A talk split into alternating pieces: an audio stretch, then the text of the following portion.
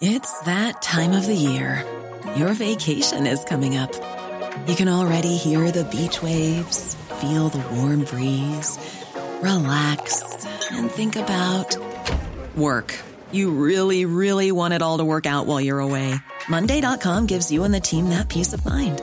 When all work is on one platform and everyone's in sync, things just flow wherever you are. Tap the banner to go to Monday.com. Hey, I'm Ryan Reynolds. At Mint Mobile, we like to do the opposite of what Big Wireless does. They charge you a lot, we charge you a little. So naturally, when they announced they'd be raising their prices due to inflation, we decided to deflate our prices due to not hating you. That's right. We're cutting the price of Mint Unlimited from $30 a month to just $15 a month. Give it a try at mintmobile.com slash switch. $45 upfront for three months plus taxes and fees. Promote for new customers for limited time. Unlimited more than 40 gigabytes per month. Slows. Full terms at mintmobile.com.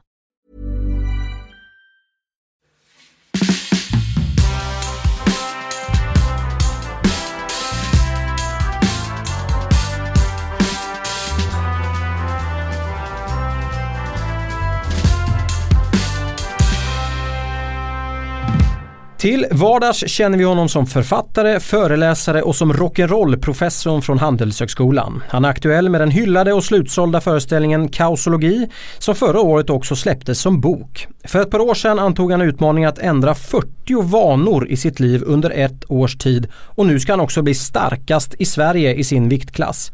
Men idag är han statsminister för en dag. Välkommen statsminister Mikael Dahlén. Mjukaste tack. Hur mår statsministern?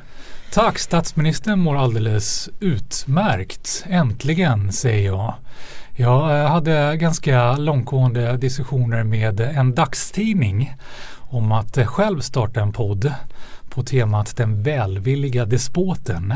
Mm-hmm. Där, där jag skulle komma med mina fabulösa eller infamösa lösningar på alla problem jag ser i, i vardagen som dagstidningen kom fram till att det kanske var lite för fabulösa och infamösa problem att lösa. Så därför är jag väldigt glad att jag nu fick förmånen att bli statsminister istället. Du, eh, du har ju precis tillträtt här på din dag som statsminister. Mm. Vad är det första statsminister Dahlén gör?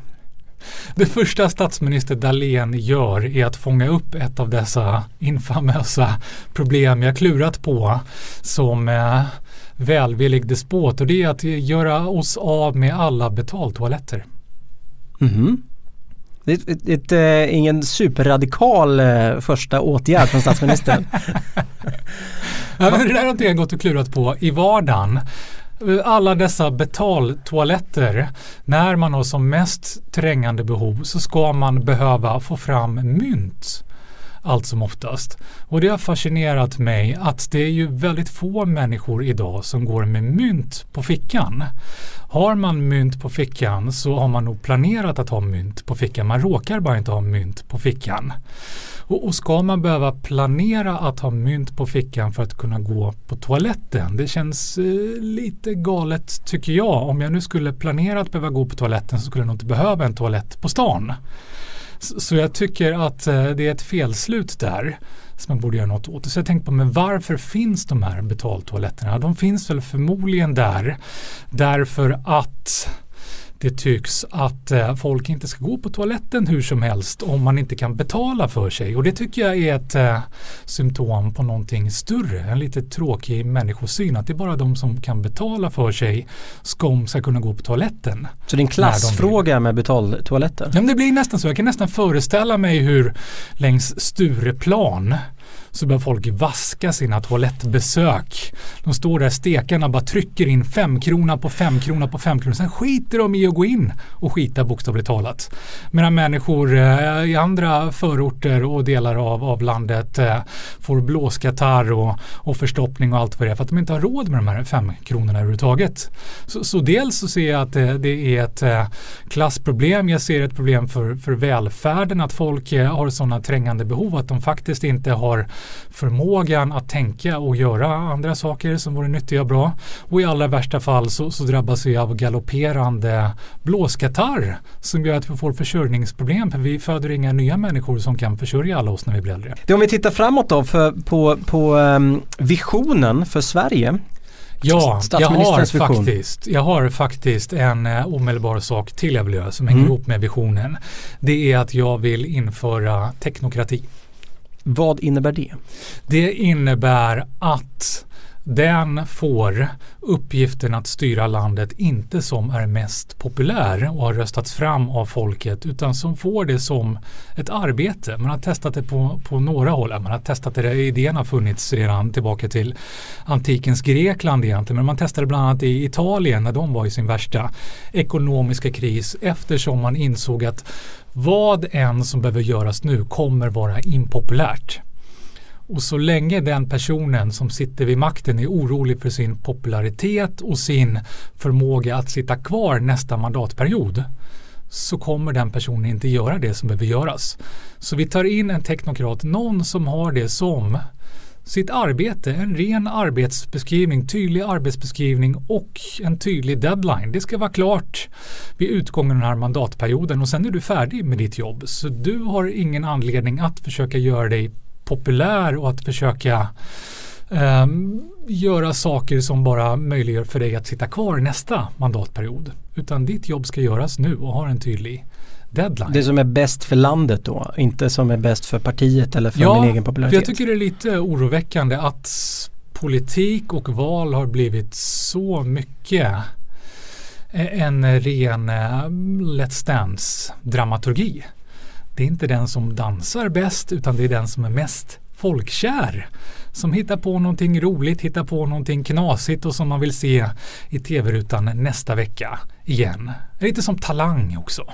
Ja, den här veckan så visslar du tvåstämmigt med näsan och du får tummen upp av oss. Men ska du vara kvar nästa vecka då måste du hitta på någonting nytt spännande. Kan du få in en tredje stämma med öronen så också? Och sen vad som finns mellan näsan och öronen, det är inte alls lika viktigt. Och det tror jag kan förklara varför vi har en Donald Trump nu som lovade precis allt som lovas kan och som vi inte ens kunde föreställa oss att det går att lova. Och som nu har blivit en av de presidenter i amerikansk historia som har lägst förtroende. Därför det visar sig att alla de där sakerna förverkligar, det är en helt annan sak. Och vi ser samma sak i Sverige också, en realpolitik som handlar extremt mycket om vilken opinion respektive partiledare har just nu och agerar omedelbart på. Men jag vet att det, det förs ju diskussioner om att, att det, det, politiken är ett förtroendeuppdrag. Det är precis som det du är inne på. Men, men att man, har, man ibland tittar på politiken och partiledare och när man ska leda landet och man ska titta på någon som ska leda ett företag till exempel. Så är den som får leda företaget oftast den som har bäst kompetens att göra det. Men den som ska leda då ett parti eller ett land blir framröstad. Det är alltså det här det handlar om. Kan- Ja, precis. Ja. Och, och ärligt talat så är det ett problem inom företagsamhet också. Redan i slutet av 60-talet lanserades Peters princip inkompetensprincipen som sa att om en person lyckas hålla sig kvar i sin karriär och klättra på sin karriärstege länge nog så kommer hen så småningom bli befordrad till sin inkompetensnivå. Och att väldigt många företagsledare har blivit företagsledare för att de har varit kvar så länge i företagen och därmed kommit upp till en nivå som de inte var utbildade för från början och egentligen inte har tillskansat sig erfarenheter som riktigt matchar så. Men, men blir man inte sparkad utåt så blir man sparkad uppåt förr eller senare så.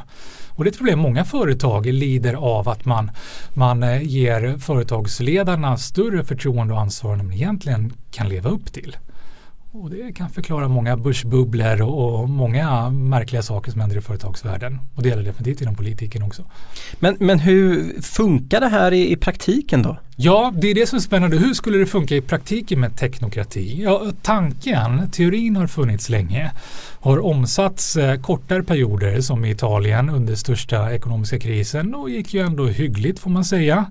Vi har hört om många former av exit, grexit och brexit som blev av och så vidare.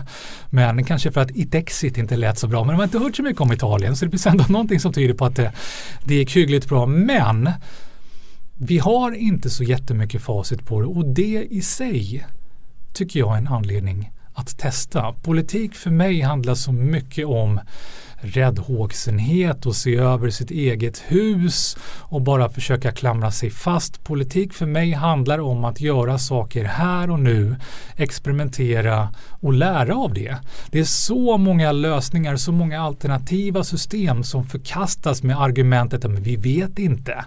Vi vet inte om det är det optimala systemet, om det är perfekt. Och jag tror inte det finns några optimala system. Jag tror inte det finns någonting som är perfekt. Men det kanske finns någonting som är lite, lite bättre än det vi gör nu. Det måste det göra med tanke på att systemen som råder idag definitivt har överlevt sig själva. Varför tror du inte att vi testar det här då? Varför har vi inte gjort det? men jag tror det är just räddhågsenheten. Vi har inte facit, vi vet inte om det funkar, om det är bra. Om det blir bra, toppen. Eh, men sannolikheten för det vet vi inte säkert, det är lite blygsamt, Då är det lättare och det är samma sak inom företagsamheten också. Då gör vi som man gjort tidigare men försöker göra lite, lite bättre. Och funkar inte det så kan vi säga, men det var inte vårt fel, så har alla gjort i alla tider, så det är inte vårt fel. Vi försökte göra lite bättre men det gick inte. Och går det i vägen så kan vi säga, ja men titta, vi lyckades putsa lite grann på det där trots allt. Så det är en säker lösning så, som gör att vi hela tiden suboptimerar. Vi tar alla de här stegen framåt eller åt sidan eller vad den är som ger oss ett större utfallsrum och som ger oss möjlighet att upptäcka alternativa strategier. Ersätter det demokratin eller kan demokrati och teknokrati gå hand i hand?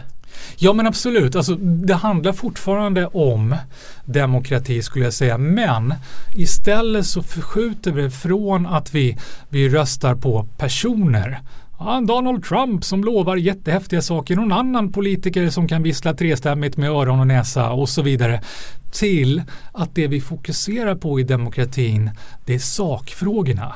Vad ska vi prioritera? Vilka frågor är de viktigaste? Vilka problem, vilka möjligheter behöver vi ta tag i? Och sen ger vi tydliga uppdragsbeskrivningar demokratiskt till den här teknokraten, till den här ämbetspersonen som ska göra sitt absolut bästa för att lösa de uppdragen. Hur kopplar vi ihop då eh, slopade betaltoaletter och teknokrati med din vision? Vad är vision, statsministerns vision för Sverige? Min vision för Sverige är att Sverige ska vara världens roligaste land att leva i. Hur menar du då? Då menar jag att vi har stirrat oss så blinda på, vet jag definitivt som ekonomiprofessor, ekonomiska nyckeltal som har att göra med tillväxt framför allt talas hela tiden om tillväxt som om det skulle lösa alla våra problem trots att det ju finns studier som andra och jag själv har gjort som visar att ekonomisk tillväxt i sig löste problem och gjorde det bättre för oss fram till ungefär mitten av förra århundradet. Sen dess har vi kommit till en nivå när inte det gör så stor skillnad för gemene hen. Snarare är det ju, vilket rapporter visar så, att de som har det väldigt bra får det ännu bättre därför att de har en helt annan hävstång på ekonomisk tillväxt. De som har mest är de som kan låna mest bisarrt nog. Medan de som har mindre inte har samma förutsättningar att låna. Och i ren ekonomisk effektivitet så är det logiskt att vi lägger pengarna där de har störst omsättning och det har de i stora befintliga högar med pengarna. Men det gör det inte bättre för, för Sverige, för befolkningen i stort. Och därför behöver vi söka alternativa nyckeltal. Och där fastnar vi igen i den här räddhågsenheten. Men finns det några andra perfekta nyckeltal och de är inte beprövade? Vet vi att det blir bättre? Nej, det vet vi inte. Så vi håller fast vid ekonomisk tillväxt. Så kan vi jämföra med förra administrationen och den innan dess och visa att det gick ändå lite bättre. Och gör inte det så kan vi säga nej, men det är för att vi gör likadant. Det var faktiskt förra administrationen som satte oss i den här knipan. Och jag menar att vi måste söka nya nyckeltal. Och det finns så många att välja på. Och, och jag tänkte jag kan inte ta en hel timme här med bara rabbla upp alla nyckeltal. Så tänkte jag välja ett väldigt, ett väldigt övergripande ja. nyckeltal som får vara just hur roligt det är att leva i det här landet. Och då tänker jag att det i sig är som ett paraply som säkerställer välfärd i bemärkelsen välmående. För det är väldigt svårt att ha roligt om man behöver oroa sig över sin hälsa, över sin säkerhet och så vidare. Så om jag har roligt idag innebär att jag känner mig trygg nog med min hälsa, med min säkerhet och så vidare att kunna ha roligt. Så det i sig ett tecken eh, som är väldigt positivt. Eh, en annan aspekt är att det är väldigt svårt att ha roligt som representant för någonting.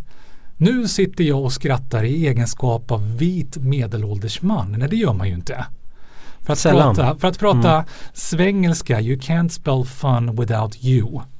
Att när man har roligt så är man sig själv. Jag har inte roligt utifrån min etnicitet, utifrån min yrkesroll, utifrån min demografi eller någonting sånt. Människor har roligt när de är sig själva och det tycker jag också är enormt viktigt när det handlar om jämställdhet, mångfald och så vidare. Att man kan känna sig trygg i sig själv utan några som helst etiketter.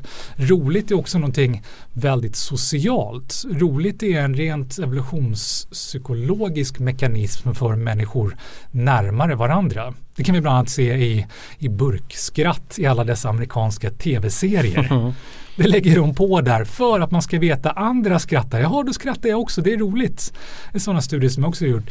Eh, roligt, det, det smittar av sig. Det är ett sånt socialt shit och det tycker jag är extremt viktigt. Det innebär att vi kommer föras närmare varandra. Så det är också någonting väldigt positivt. Och roligt har vi när vi känner att vi gör någonting bra och utvecklas. Det är en sån belöningsmekanism. Så där har vi ett tecken på att människor faktiskt känner att de gör någonting bra.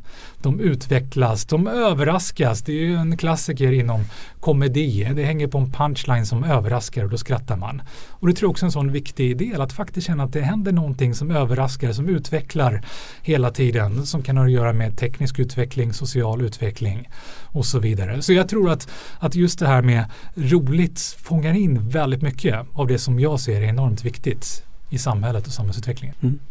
Vi hade ju en kollega till dig, Nina Åkestam här, eh, som var statsminister för, för några veckor sedan och hon pratade ju också om Vilken kometkarriär! Hon Min ja. doktorand, hon sprang förbi mig. Fantastiskt. Hoppade över professor allt Där gick det undan. Ja. Hon eh, vill ju se världens lyckligaste land. Mm. Vad säger, vad säger statsminister Dahlén om det? Det är toppen. Det är toppen. Man testar ju i Bhutan bland annat och jag har ju jobbat mycket med lycka och tycker det är enormt spännande. Jag ser eh, roligaste som ett sätt att mäta olika aspekter som lever fram till lycka. Lycka är ett, eller att ha roligt är ett symptom på lycka. Det kan ta sig många uttryck men att ha roligt är ett symptom på det. Men, men att ha roligt är också ett av medlen till att uppleva lycka. Därför att vi kommer att känna större gemenskap, prestera bättre och så vidare som är typiska sådana aspekter som brukar förknippas med lycka. Hur blir det världens roligaste land att leva i? Det blir det till exempel jag känner jag måste ju passa på nu som är bara en dag på Ja. mig. Så, så vill jag ju ta i från tårna införa teknokrati, byta ut de mest övergripande nyckeltalen för vår utveckling och så passar vi på här nu och inför medborgarlön också. Intressant. Ja, det grämer ju mig som ekonomiprofessor som känner att det här ekonomiska systemet vi har nu bevisligen inte fungerar. Det sliter på jorden, det sliter på mänskligheten på alla möjliga sätt. Och runt om i världen nu så testar man medborgarlöner. Man testar det i Finland nästgårds, man testar det i Nederländerna som är inte så långt härifrån, man testar det i USA, man testar det i vissa afrikanska länder, man testar det i vissa asiatiska länder, men inte här på min hemmaplan i Sverige. Varför ska inte vi testa det? Vi som ju faktiskt vill vara progressiva, faktiskt är måna om sysselsättning och människors välmående. Jag tycker det är hög tid att vi testar det. Ja, varför har vi inte gjort det då? Räddhågsenhet. Det är återigen det. Funkar det verkligen? Det är säkert inte den perfekta lösningen.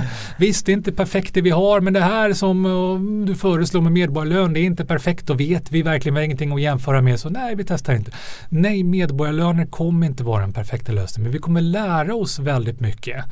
Och, och vi kommer se eh, själva grundtanken, hur den kan ta sig uttryck i att vi faktiskt nu lever i en värld där det inte går att ge sysselsättning till alla och man försöker uppfinna jobb bara för att människor ska kunna försörja sig enligt den här grundekonomiska modellen.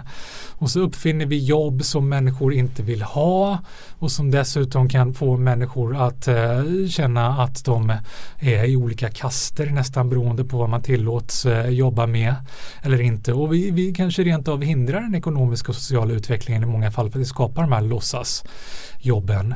Medborgarlöner bygger på att alla får en möjlighet att försörja sig själv. Man får en grundplåt i början av året som man sen förvaltar hur man vill.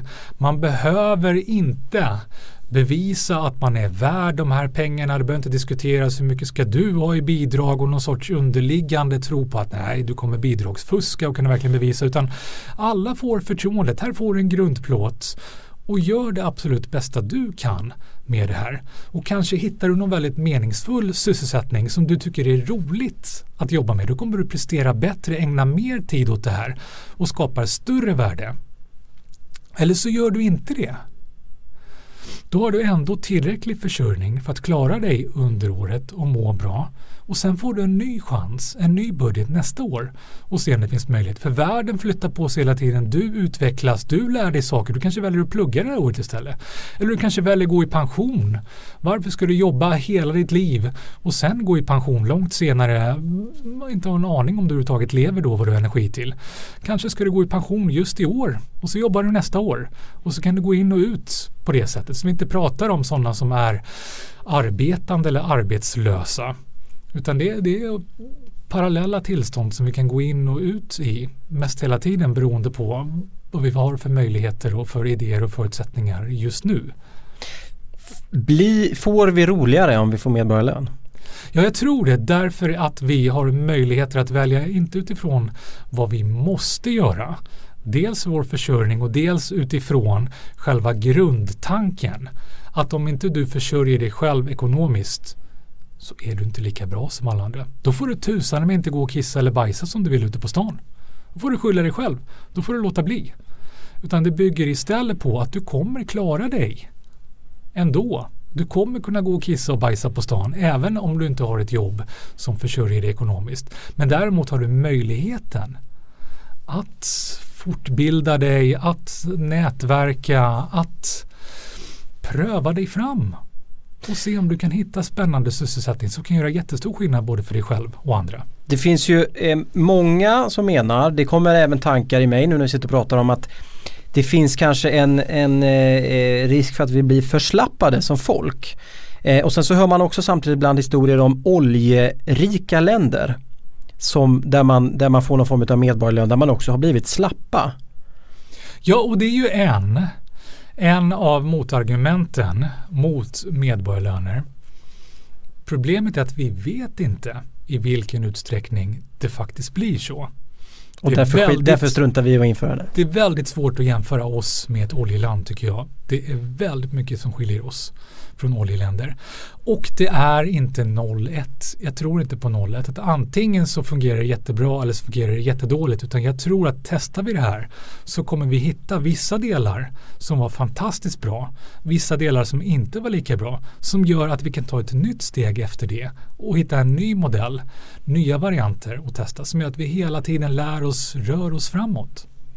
Eh, om vi tittar på, på eh, ditt team och din regering som ska genomföra allt det här. Mm. Eh, regeringen Dalen, vilka ingår i den? Rita Dalen, min mamma. Varför då? Därför att eh, hon har sett till att jag fortfarande finns vid livet och har lyckats komma så långt som jag har gjort trots att ingen annan människa under hela min uppväxt, inklusive jag själv, trodde att jag skulle komma hit. Så hon verkar eh, ha bevisat sig väldigt väl tycker jag. Dessutom är hon någonting så unikt som en person som är enormt ekonomisk eh, och eh, på intet sätt vidlyftig samtidigt som hon fullständigt struntar i pengar. Och det tycker jag är en väldigt sund inställning. Att se pengar för vad de är, de är inte viktiga i sig själva på något sätt. Men i och med det innebär det inte att vi ska vara oförsiktiga med dem. Så hon är en perfekt ekonom skulle jag säga. Så, så Rita eh, Dahlén mm. vi med. Kan man eh, ringa in någon form av ansvar som hon kommer ha i, i regeringen?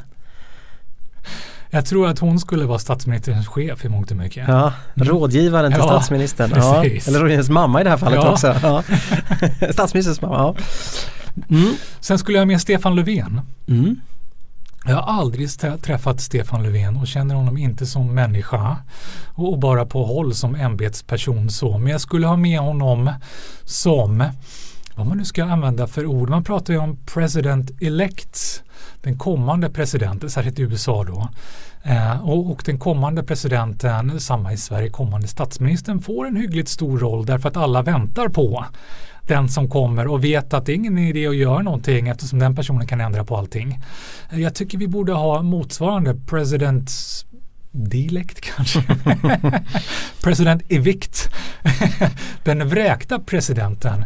Jag tycker att man bör, bör fånga in eh, föregångaren, personen som suttit tidigare av två anledningar. För det första för att den personen inte bara ska skita i allt och tänka att ja, men det kommer någon annan efter mig. Tänk om det blir maktskifte, det, det, blir, det, det blir ett nytt block som kommer in och då vill inte jag bädda bordet, bädda bordet, bädda sängen, eh, duka bordet för den utan jag vill göra det lite svårare för den. Det finns det ju tydliga exempel på historier man gör. Utan tvärtom, den personen vill hjälpa nästa person och dessutom så, så fångar vi in all den kunskap, det som gick rätt, det som gick fel, det som hanns med, det som inte hanns med i den här personen som suttit innan och som kan hjälpa. Jag tycker det är synd att det allt som oftast när det är maktskiften så kommer in en, en novis, en nybörjare som får börja om från början istället för att ta med sig all den här erfarenheten. Så en överlämningsperiod? Ja, jag, Tror, jag tror att den nya, i mitt fall jag då som statsminister skulle vinna på att få med mig den erfarenheten, eh, alla de kunskaperna från eh, Stefan Löfven och jag tror att Stefan Löfven och Stefan Löfvens ämbete skulle vinna på att de faktiskt, han faktiskt följer med in i nästa period och kommer faktiskt få själv leva med följderna av vad han gör just nu istället för att bara två sina händer när nästa tar vid. Jag förstår. Så Stefan Löfven och Rita Dahlén. Mm. Eh, vad har vi fler? Barack Obama. Mm. Tänker han kan det är tunga pjäser du lyfter in i regeringen Dahlén. Anders Borg stack till Finland så varför kan inte Barack Obama komma hit till Sverige? Det funkar inom sporten, eller hur? Där plockar man in förbundskaptener i fotboll och handboll och ishockey och allt vad det är från andra länder som har, har bevisat sig kunna göra mirakel. Eh, vi hade Pia Sundhage som gjorde fantastiskt i Sverige och blev importerad till USA. Så gjorde hon fantastiskt där och så blev hon importerad tillbaka till, till Sverige igen och tog med sig lärdomarna därifrån. Eh, rent professionellt, rent socialt, rent personligt. Det tror vi också skulle vinna jättemycket på att göra samma sak. Utbyte med, med andra länder och, och, och, vad de som har suttit i ämbeten där har, har, lärt sig och gjort bra, det som fungerat inte fungerat. Och Barack Obama, både som, som jag, jag känner inte honom heller personligen, men det intryck jag fått av honom som människa och definitivt som ämbetsperson, det han eh, gjorde i väldigt många avseenden tror jag vi skulle kunna ha jättestor glädje av här i Sverige. Vad skulle han bidra med tror du? Jag tror att han skulle bidra såklart med ett vidgat perspektiv. Det är så lätt och då är vi tillbaka till Let's Dance och det är svenska folket som röstar och det är svenskarna vi ska blidka och man ska gärna tala till tacomyset och ha på sig svenska folkdräkter och så vidare för att verkligen gå in i den svenska folksjälen så. Jag tror det är viktigt att inse att vi har ett stort utbyte med människor som flyttar hit och flyttar härifrån.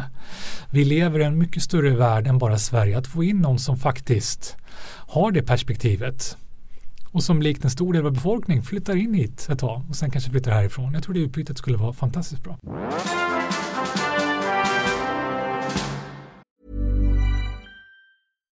Hi, I'm Daniel, founder of Pretty Litter. Cats and cat owners deserve better than any old-fashioned litter. That's why I teamed up with scientists and veterinarians to create Pretty Litter. Its innovative crystal formula has superior odor control and weighs up to 80% less than clay litter. Pretty Litter even monitors health by changing colors to help detect early signs of potential illness. It's the world's smartest kitty litter.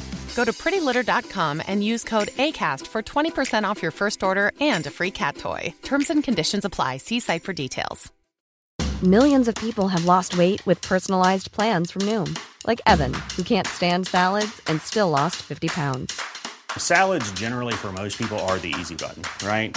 For me, that wasn't an option. I never really was a salad guy. That's just not who I am. But Noom worked for me.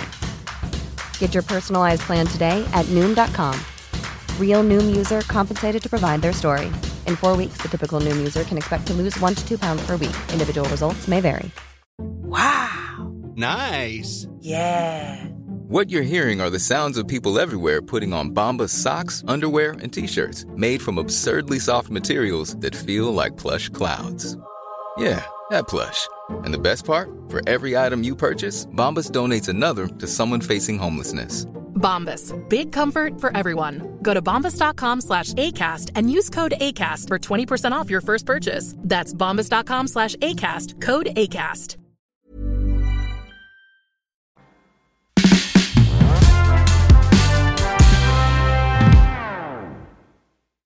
Du låter, eh, du låter lite trött på svensk politik. ja, men det kan man väl säga att jag i mångt och mycket. Jag känner att den har överlevt sig själv. Den svenska politiken är en kompromiss utifrån strukturella förutsättningar som gällde i ett tidigare årtusende. De gäller inte längre med representationssystemet, med mandatperioderna och så vidare. Vad är politik för Mikael Dahlén? Politik vad det är, dessvärre, eh, är ganska mycket ett ord som är smittat. Oftast när jag stöter på politik så är det i konversationer när man säger nej, det går inte, det blir svårt att genomföra för det är så mycket politik i det där. Eller när någon säger nej, nu får du fatta det lite kortare. Kan, kan, vi ta om det här? Det är bra att det är en podd. Vi klipper här för nu gav du ett riktigt politikersvar. Det vill säga du ägnade en väldig massa ord åt att inte säga någonting egentligen.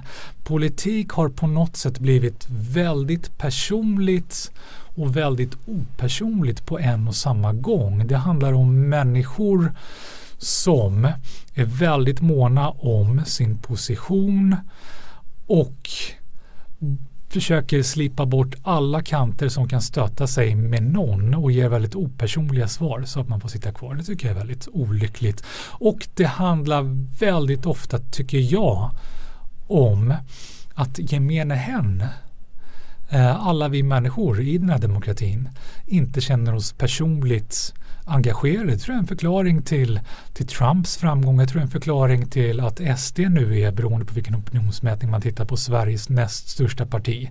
En politikertrötthet. Att vi upplever att politiker, det är de där andra, det är några få som bara pratar obegripligt för att ingen ska förstå och kritisera dem för det de säger och förhoppningsvis sitta kvar ett tag till. Det är ingenting som vi själva känner oss berörda eller delaktiga i. V vad borde vi göra då för att vi ska få för, och för att du ska få upp intresset för politiken? Jag tror delvis gå tillbaka till vad politik, själva ordet politik betyder ju inte att använda en väldig massa ord utan att säga någonting. det, kan ju vara, det kan ju vara väldigt vackert politik. Ja, ja, eller att dra saker i långbänk. Politik betyder väl någonting i stil med stat och statsfrågor vill jag minnas. Nu har jag faktiskt inte kollat upp det så nu kanske jag är helt fel. Men jag tror att det betyder någonting i stil med saker som rör staten. Saker som staten ska göra. Det vill säga saker som vi var och en inte kan göra själva. För kunde vi göra det själva så skulle det inte behövas en stat.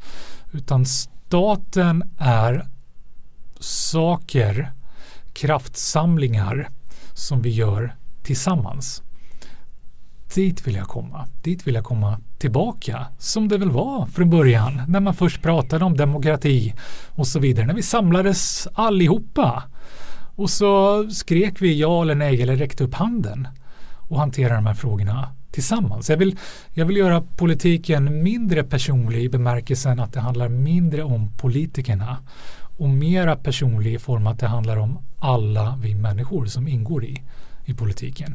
Jag vill göra det mindre sexigt att vara politiker. Jag vill göra det mer sexigt att rösta och engagera sig i alla frågor som berör mig och andra.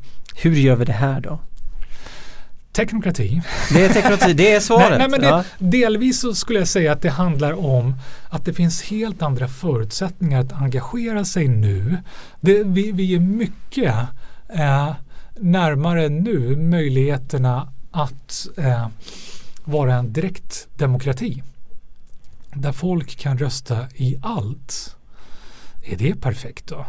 Nej, det är det inte heller. Men, men ja, vi skulle behöva, tycker jag, ta flera steg där. För nu har vi ett representationssystem där vi väljer någon som ska sitta på fyra år därför att det strukturellt var för krångligt att hålla val. Och man kunde inte göra det för ofta. Nu är det inte krångligt. Stort sett alla har internet, vilket för övrigt är en sak jag skulle se till att alla har tillgång till internet, fri wifi för alla hela tiden. Så vi kan rösta betydligt oftare. Vi behöver inte ha en representant som sitter under fyra år och som ska representera oss i frågor som vi inte ens kunde drömma om i början av de här fyra åren. Den här personen kanske inte alls är rätt person att göra just nu.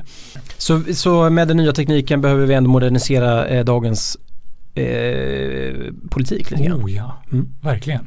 Verkligen. Mm. Det är helt galet att tro att det system som sattes upp för en massa år sedan som då den bästa lösningen för att hantera de frågeställningar och de strukturella förutsättningar som finns. Att det skulle gälla nu när vi har helt andra frågeställningar och helt andra strukturella förutsättningar. Det är fortfarande papper i ett kuvert bakom en, ett skynke när man ska rösta i Sverige. Ja, hur galet är det? Förklara det för en 18-åring idag. Ett kuvert, vad är det överhuvudtaget? ja, eh, kanske får vi döpa om den här podden också till teknokrat för en dag. Ja. På sikt, vem vet. Du, eh, eh vi leker med tanken att vi öronmärker 100 miljarder kronor från statsbudgeten mm. till statsminister Mikael Dahlén. Mm. Hur, vad, vad, gör vi, vad gör du med de här pengarna? Indexfonder. Oj vad tråkigt.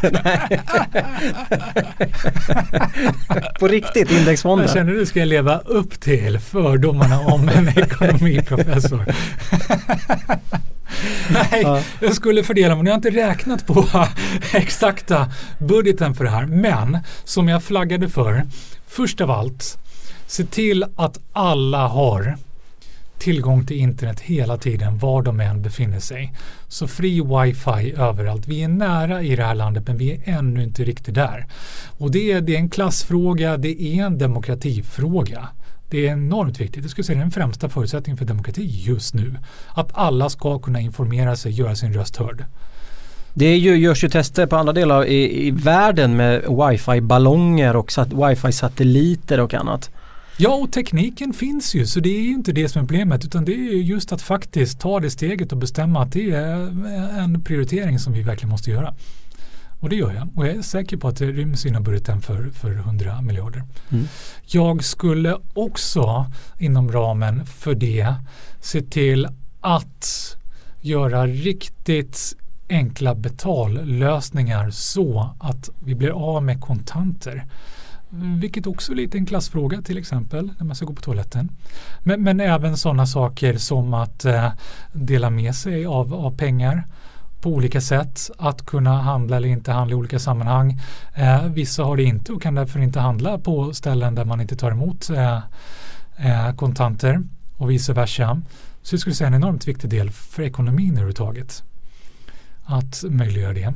Och sen eh, lite konsistens i, i mina visioner här så skulle jag ju då finansiera eh, gratis offentliga toaletter.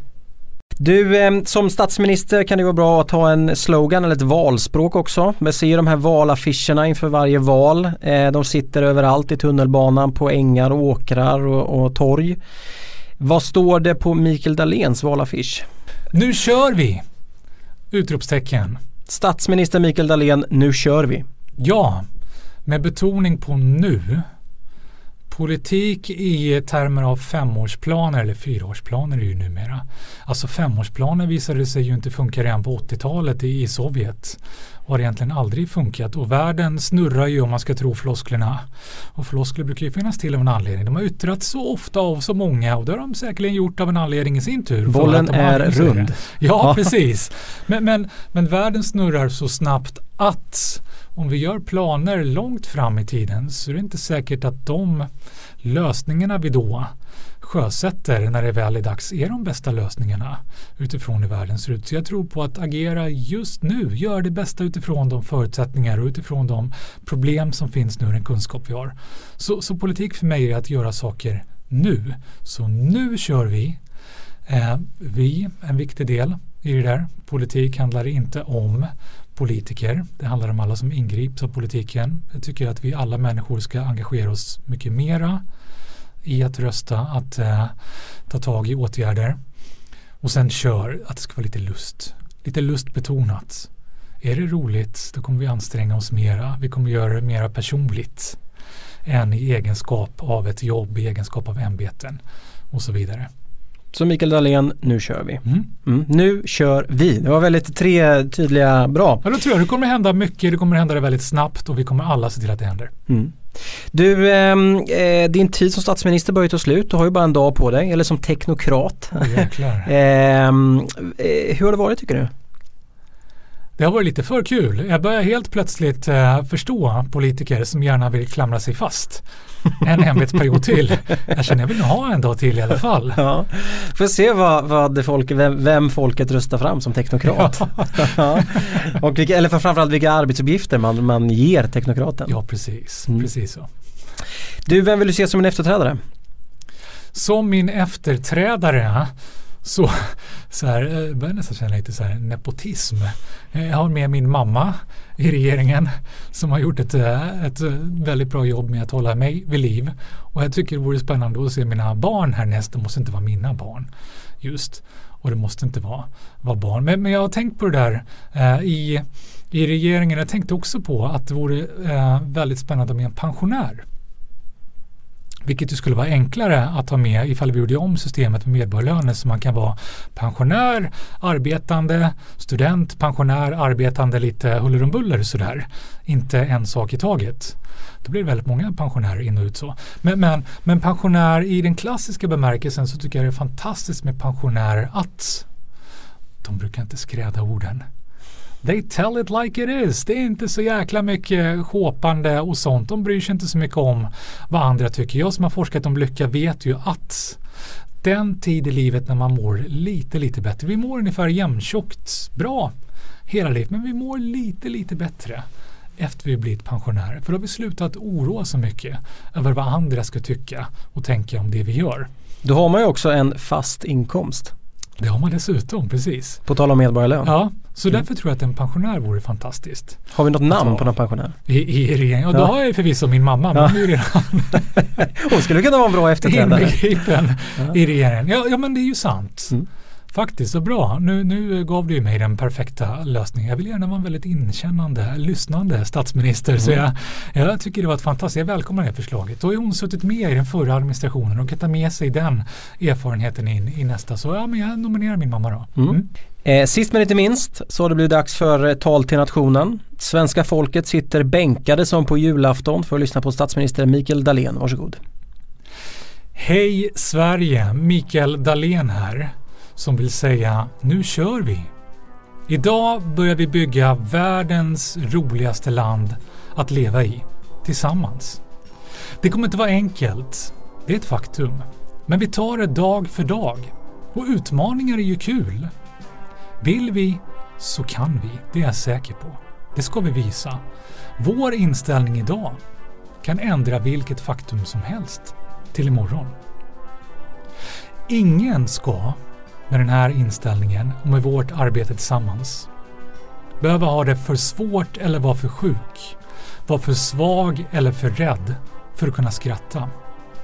Och ingen ska behöva oroa sig för att skratta så att hen kissar på sig. För det är bara att gå till närmaste offentliga toalett. De är gratis numera. Statsminister Mikael Dahlén, stort tack! Tusen tack! Jag som har intervjuat veckans statsminister heter Anders Nyberg och nu vill vi veta vem du vill se som statsminister för en dag. Maila till oss på info statsministerforendag.se eller skriv till oss via vår hemsida www.statsministerforendag.se. Om en vecka är det dags för ett nytt avsnitt av Statsminister för en dag. Vi hörs då. Hej då!